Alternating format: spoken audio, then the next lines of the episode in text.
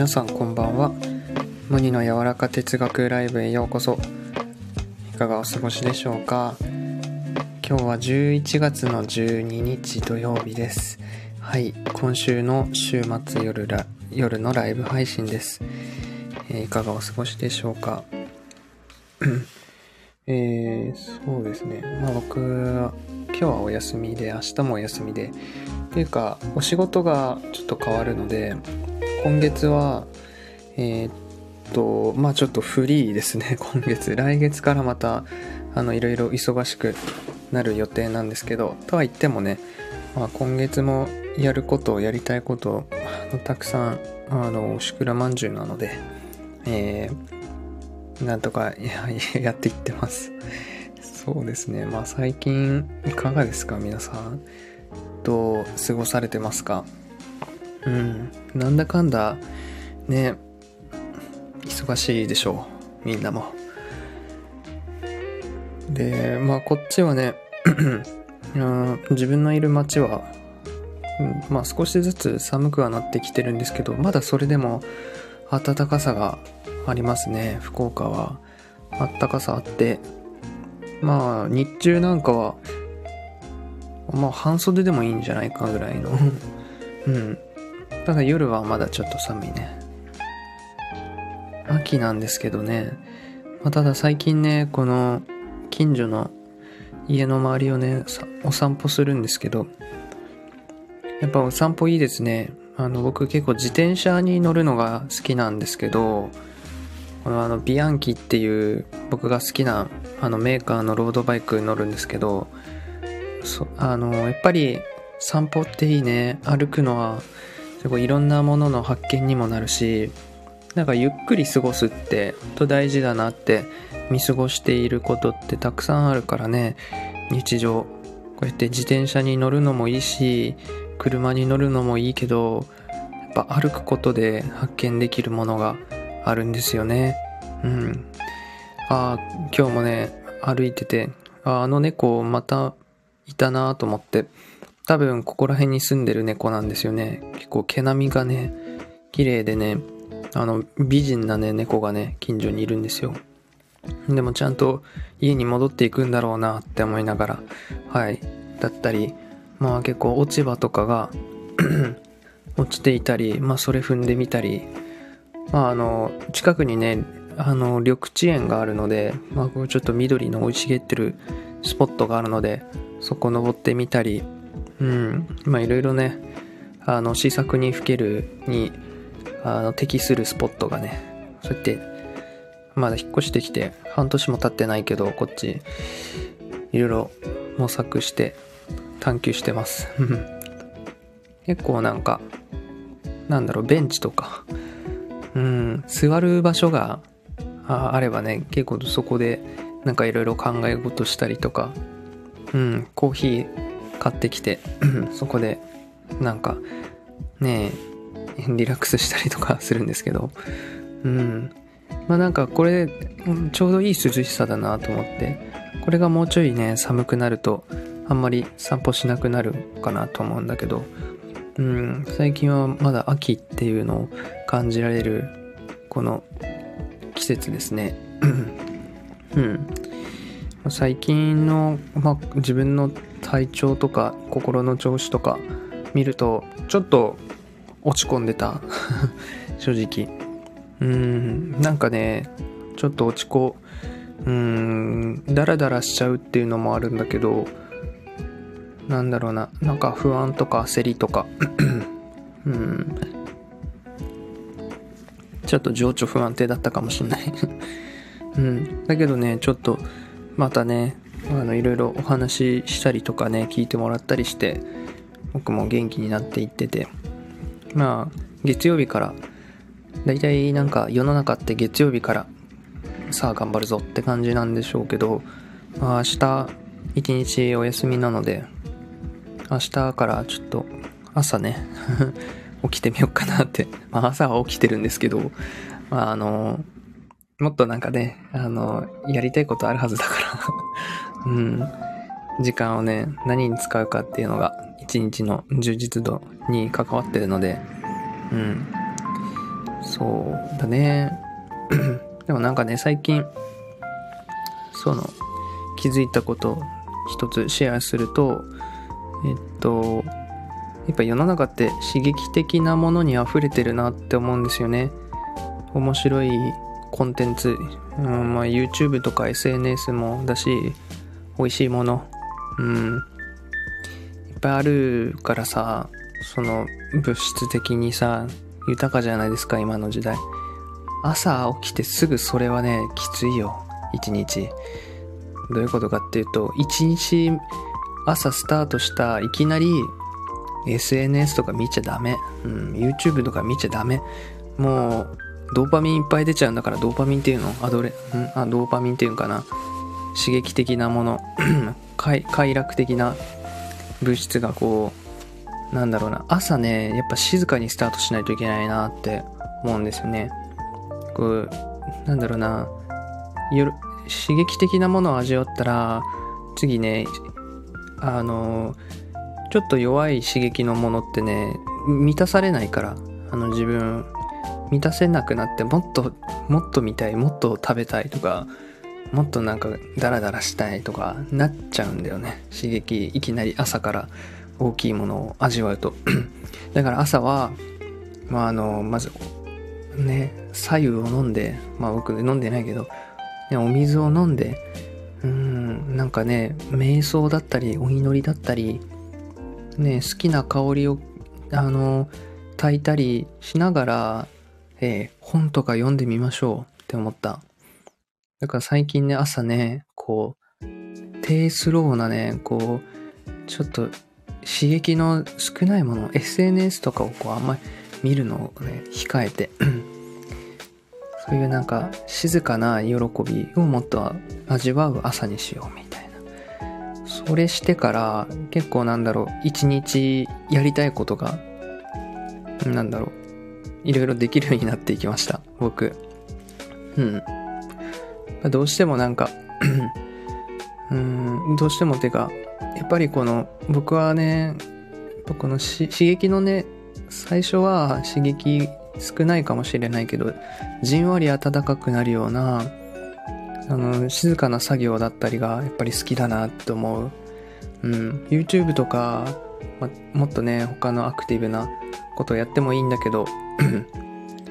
そういうのはあのまた昼とかそれ以降にやろうって思う、うん、やらないといけないことってやっぱり力いるからさ、うん、そういうのはちょっと後回しにしちゃうとやっぱその日できないで終わっちゃう、うん、そんなことを考えてました、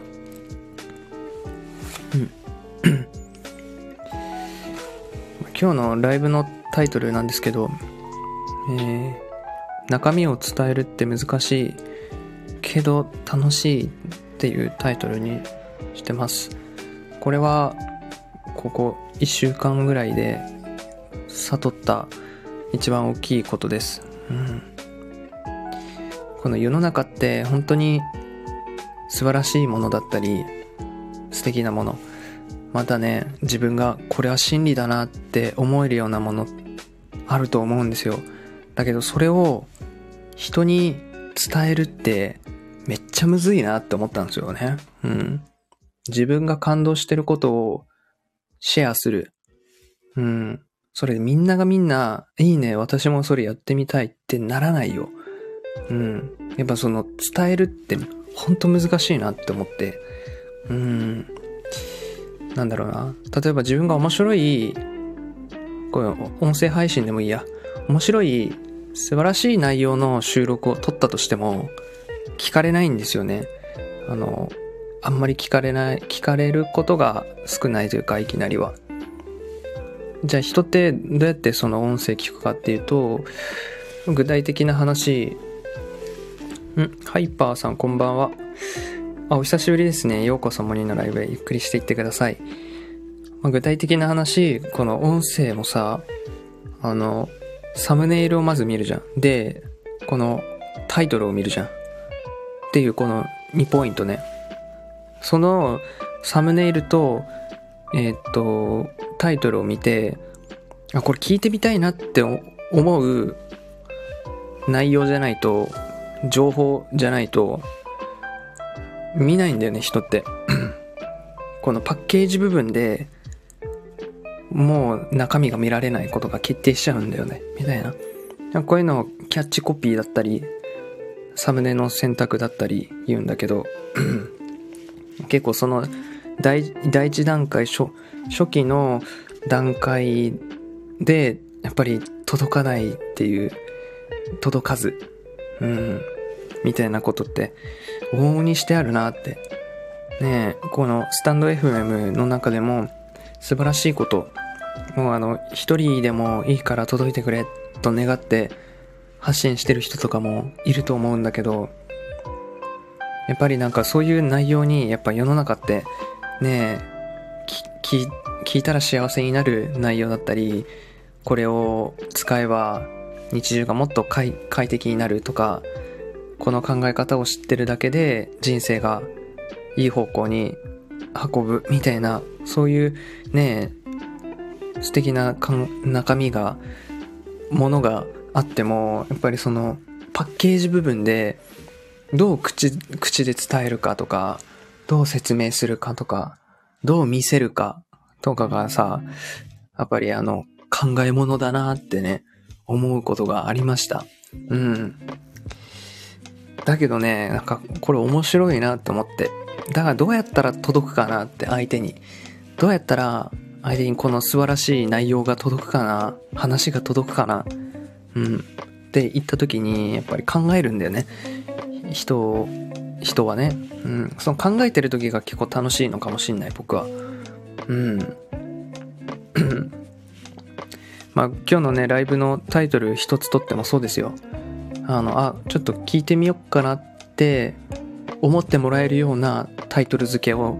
してるんですよ。僕がこの実際ライブ入ってきてくれたらこうやってあの身振り手振りで僕は喋ってるんですよ。うん、聞いて聞いてほしいから。うん、やっぱそれを考えてるときパッケージ部分、まずあそれ聞いてみたいな。この動画見てみたいなって思わせるあの表紙だいたいその秀逸なパッケージっていうのはそのパッケージだけでだいたい中身を想像させるんだよ。でワクワクさせて面白そうと思って手に通らせるんだよ、うん、やっぱそういうの向いてるのかもしれない。これ面白いって思ってるから。なんかね僕今年のにがつぐらいにねあの収録結構力入れてやってたんですよ。であのキャッなんだっけなキャッチコピー力の基本っていうなんか本をねこう買ってきて、それでキャッチコピーの勉強をしていたんですよね。人がグッとこう来るなんだろうなワードセンス、言葉の使い方みたいなのを、まあ、結構体系的に学べる本があって、スキルブックみたいな、まあ、それ見ながらね収録を上げてたんですよ。そしたらなんかあのなんだっけななんかスター F のなんか 順, 順番みたいなのがあるじゃないですか。順位みたいなのがな 分, 野分野ごとで、それでなんかいちいまで行ったんですよ、収録がいっこ。うん。あやっぱなんかこの中身はもちろん僕心込めて喋ってるけど、やっぱこのパッケージの部分をどう構成するかでこんだけ届くか届かないかが変わるんだみたいな。うん。もっと喋りたいこと、この出会う人に伝えていきたいこと僕たくさんあるよ。だけどそのそれをいきなり言っても多分頭おかしい人って思われちゃうのはそれ仕方ないよ。いきなり宇宙の話神がどうとかって言って、それでおんおんって聞いてくれる人、そんな感性のめちゃくちゃすごい人そんないないよ。うんだからやっぱりそのその目の前の相手によって表現変えるとか伝え方変えるとか、どうやったら届くかなって考えたいんだよね、もっと、うん、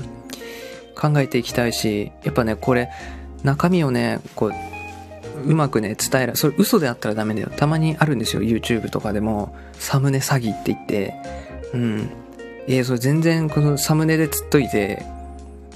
中身全然違うじゃん、そんな嘘嘘じゃんこれっていうやつとかは、なんかそういう小さいところで信用が失われてると思っていて、そういうコンテンツはね、だって本屋さんとか行ったらさ、そのなんだろうな、たくさん本がこう並んでるわけですよ。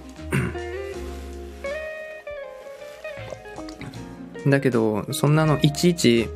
一つ一つタイトル見てね、中の目次を見てどういう内容かなって一冊一冊確認してる場合じゃないじゃないですか。暇ないじゃないですか。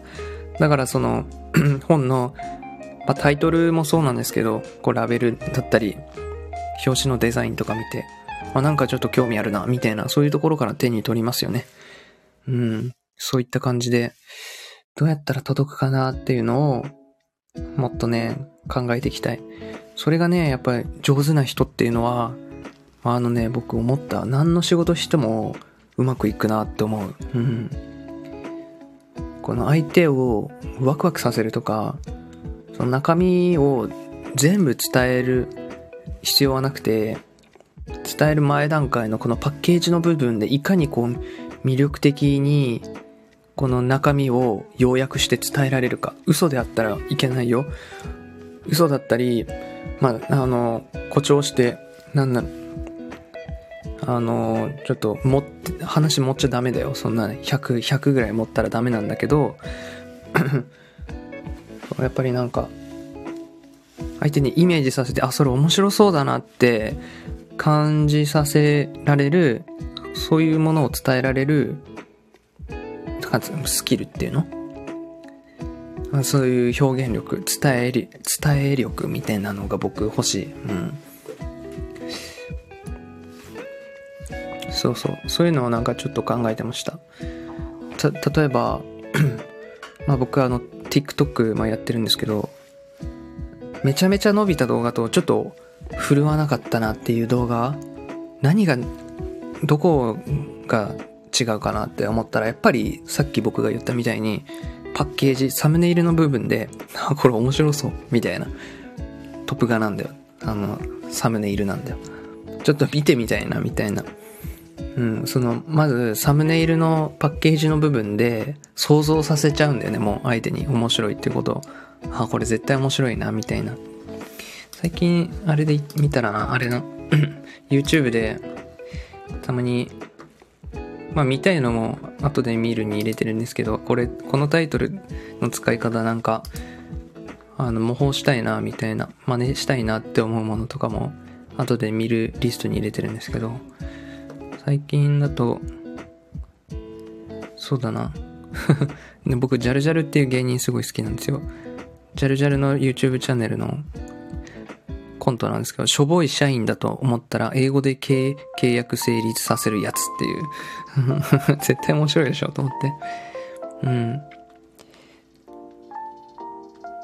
あと何かなうん、まあいろいろありますね。そう、秀逸なパッケージは中身をね上手に要約してる。要約っていうか、その面白い部分を言語化することに成功してる。うん。そうだね。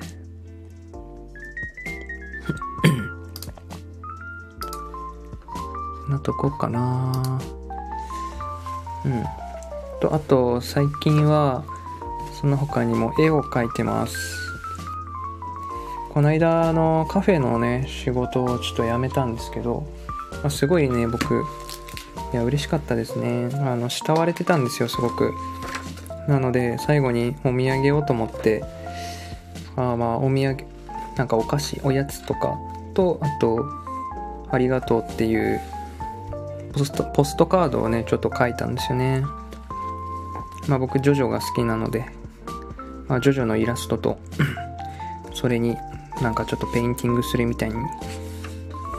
うん、Thanks guys、 そう、Thank you very much みたいな、そんなペイントをしてまあその反応とか見ずにも出ちゃったから、うん、多分見る人驚いてくれたかなみたいな、まあ、こういうとこでなんか得意なこと人を驚かせたり、なんだろう、喜ばせたりできるよねって。まあそう、才能ってね結局人をね、喜ばせるものですから。うん。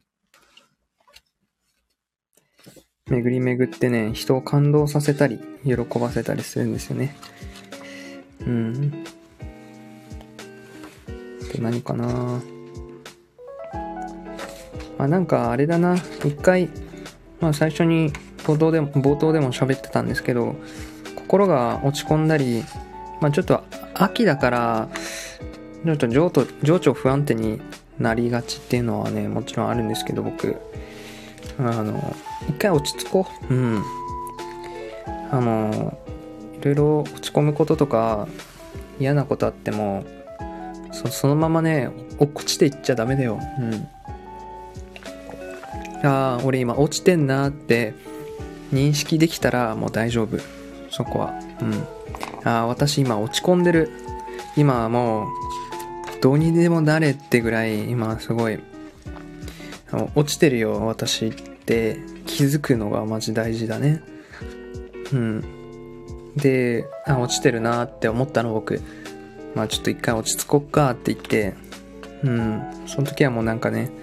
好きなもの食べるでも、好きなもの見るでもいいんですよ。うん。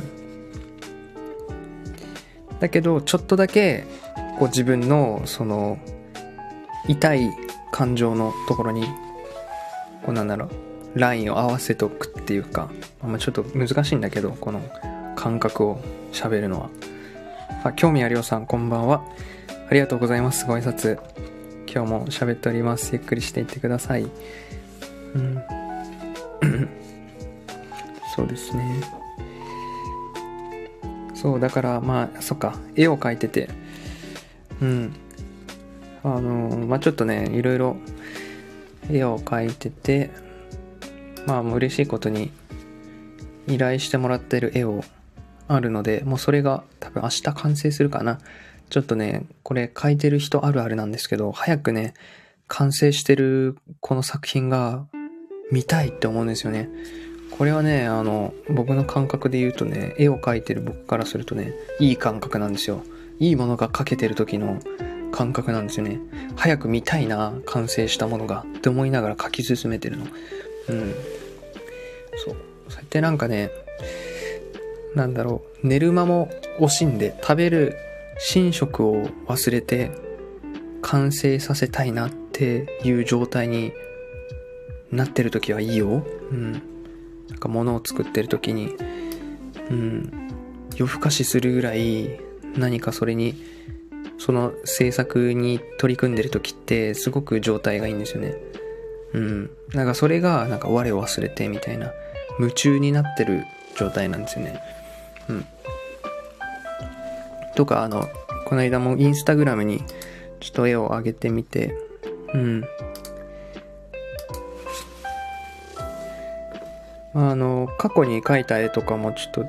ちょうどね見つけたのであげたりとか、うんとそう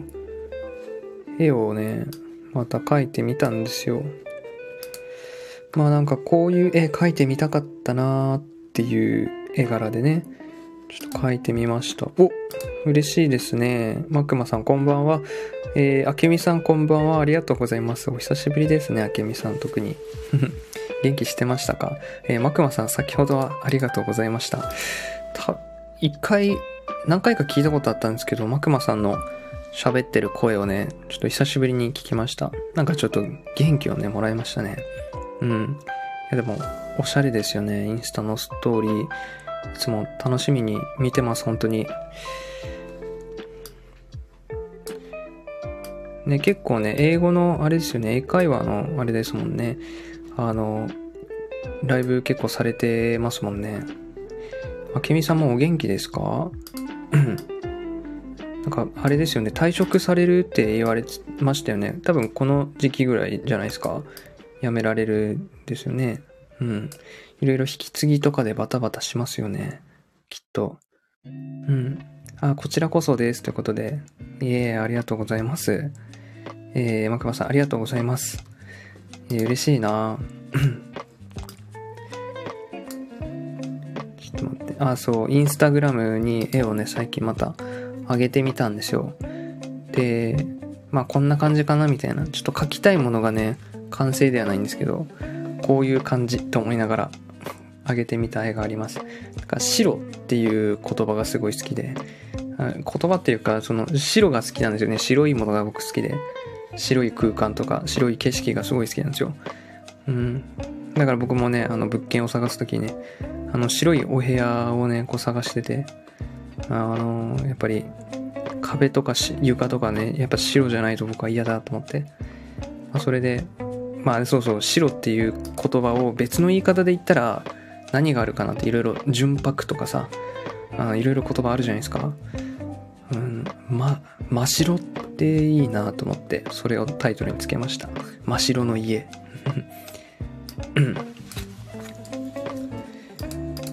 そうですね。えっとアイボリー色好きです。あ、アイボリーですね。どんな色かな、ちょっと待って。お、いいね来てますね。うん、あ, あ, ありがとうございますあ、むくまさんありがとうございます。いいね。アイボリーってどんな色かな。そう、今日はねこういう気分なんですよ。この曲の気分なんですよね。結構こういうの流しがちなんですね僕、部屋で。ああ、こういう色か。あ、いいですね。アイボリーっていうんだこれ。僕あのなんかね な, なんでしょうこれ、クリームホワイトみたいな色ですね。クリームホワイトなんかなこれ。うん、ちょっと白よりもちょっと黄色に近い白みたいな、この赤ちゃんみたいなベイビーなクリームな色が好きですえー、きなり色かな。あ、なるほど。えー、さすがおしゃれさんですね本当に。僕あのマクマさんがストーリーであげるあの壁の写真とか結構好きなんですよね。ああいうこう幾何学模様というか、うん、ああいうのどこで見つけるんだろうって、やっぱりそういうのに目が行く。それはあ、いいなと思って写真を撮るっていうそこの行動で、それをシェアするっていうそこまでね、そのさんてんセットもう込み込みで、ね、素晴らしいなって思いますね。うん。で結構なんか多分関西の方ですよね。いろいろなんか旅行とかお好きなのかなと思っていろんなとこに行かれるから、京都だったり神戸だったり行かれるから、うんね、連続あ連続文様っていうんですか。うんねえ、いいですね。まあ僕も北欧が好きなので、ああいう幾何学模様とか、なんだろうな、なんだろう、連続性のある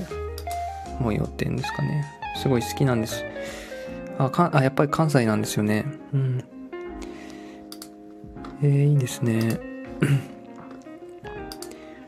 ね、僕もね昔奈良に住んでましたね。えー、でもなんか幼少期関西に住んでたので、結構なんかねそのイメージがなんだろうな、なんかギラギラしてますよね関西ってまあ小さい頃って影響感性によく影響を受けるので、うん、なんかねそう、関西に行くとねいつもなんか宇多田ヒカルを思い出すんですよね。宇多田ヒカルがすごい好きなんですよね僕多分聞いてたのかな幼稚園の頃、車の中とかで。うん、えー、北欧も食器の絵柄とか可愛いですね。そうなんですよね。いやだからねこうちょっとね合わせたいですよね、いろいろ食器とか。まあインテリアはね結構あるんですけど、部屋に食器がね僕ほとんどなくて、なんかあのこう必要なものだけあればいいっていう、本当はあの何ですかミニマリスト的なね、そこもフィンランドをあ尊敬してやってるんですけど、まあコップはねよっつぐらいあるんですけど、お皿がねあのお茶は気に入ったあの岐阜のなんか陶芸のお茶碗と、あとなんかムーミンのちょっとボールみたいなやつしかないんですよねそううん、えー、っと興味ありよさん宇多田ヒカル好き。あ、ほそん本当ですか。興味ありよさんねえー、あマクマさん宇多田ヒカルいいですね。そういやー好きなんですよね。どの曲好き？いやー選べないよ。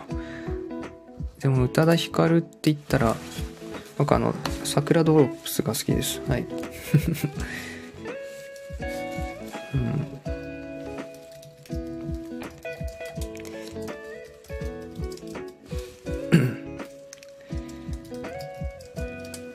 あちょっと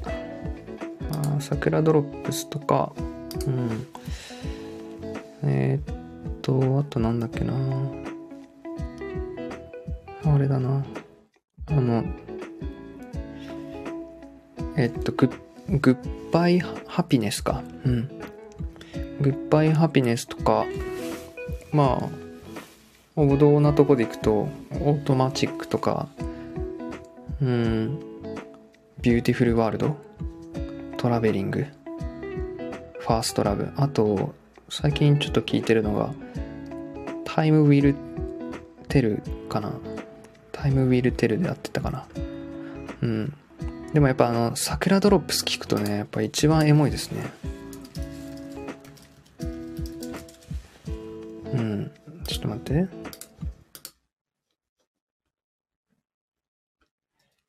桜ドロップ桜ドロップスでしょ、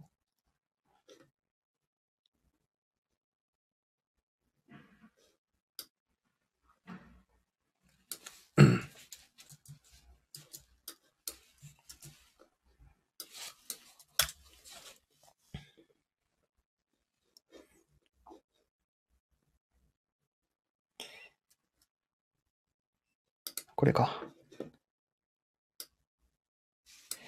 えー、っと、タイムウィルテル、あ、そう、タイムウィルテル好きですね、僕。うん。えー、マクマさん、僕はクマ好きです。あ、やっぱマクマさんですもんね。うん。えー、それもいいな。ね、なんかこの、結構なんか、切ないのが好きなんですよね、僕。うん。やっぱなんかどこか切なさを、うん、どこか切ない、うん、うん、そうだね、どこか切ない、どこか儚い空気をなんかこうまとったやつが好きですね。なんかそれも意味あるんだろうね、自分がそこに共鳴するのは。うん、若いのに達観してたな、うん。なんかね、なんて言うんでしょうね。だいたい好きになる曲って、これちょっとね、悲しいんですよ。逆に僕あの、イエーイ元気いっぱいみたいな曲ってあんまり聴かないかな。うん。だいたいなんか失恋してるし、だいたいなんかお別れしてる。うん。えー、切ないのならファイナルディスタンス。うーん、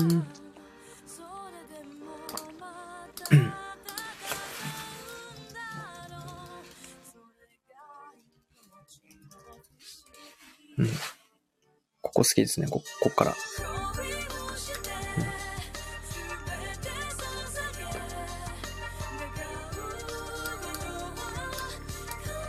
うん、えー、For You という曲も切ないです。ちょっと後で聞くリストに入 れ, 入れてますね、今。とりあえず言ってくれたやつ。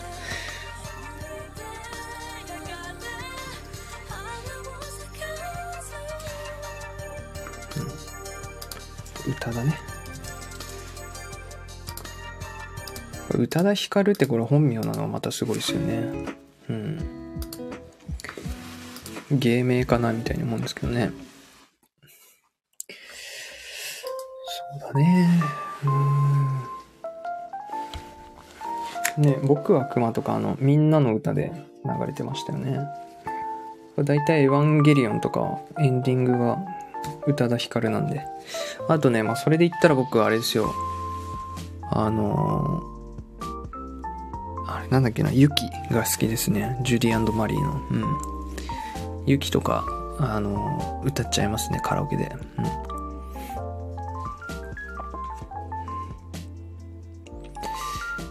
何かな、あと今夜はブギーバックスとかも好きだし、うん、うん、ちょっとなんだろう、ちちょっと前の曲好きかな。でも最近のね曲もねあの聞くようになったんですよ。なんかさあのよくさ曲何聞くってこう聞かれますけど、うーんなんだろうみたいな悩んじゃうんですよね。まあ夜遊びかなみたいな答えてたんですけど、まあ最近はねあのあのジャンルとか昔とか今とか関係なくもうねあのいろいろ聞いてます。だからなんか TikTok とかで流れてくる動画音源とか聞いて何これかっこいいとか何これエモいなとか思ったらもうそれ YouTube で検索するみたいな感じで、うん、最近の曲も最近のものでいいですよね。うんね、青沢健二ですね。そうスチャラダパーの、うん、その辺もいいですね。うんそうそうそうなんですよね。音楽ね。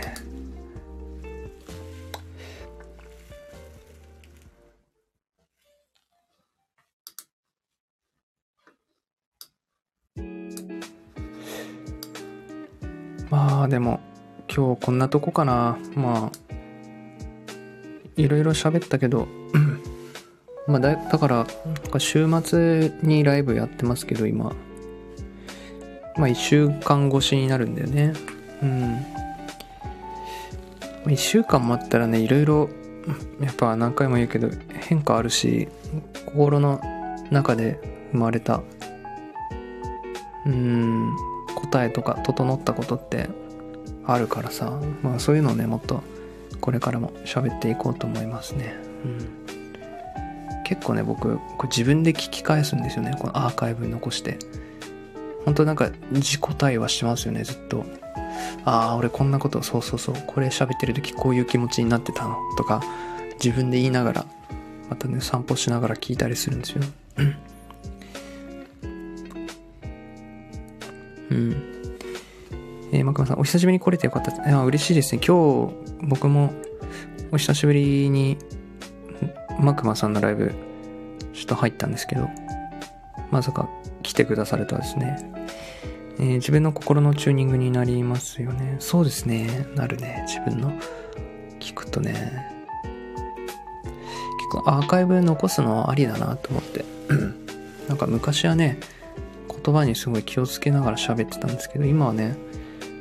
もう全部出そうと思って自分をうん喋ってるので、結構もう全部心から出た声というかどこも作ってない自分の喋りなのでありのままでねうん、そうそうそう。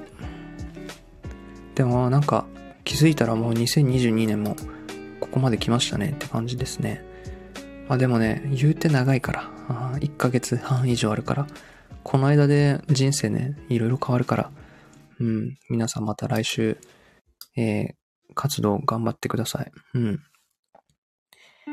ありがとうございました。じゃあこのあたりで、えー、終わります。うんうん、日々成長していこうということでありがとうございます。えー、嬉しいな。興味ありおさんお疲れ様、えー。こちらこそありがとうございました。それでは皆さん、いい夜を。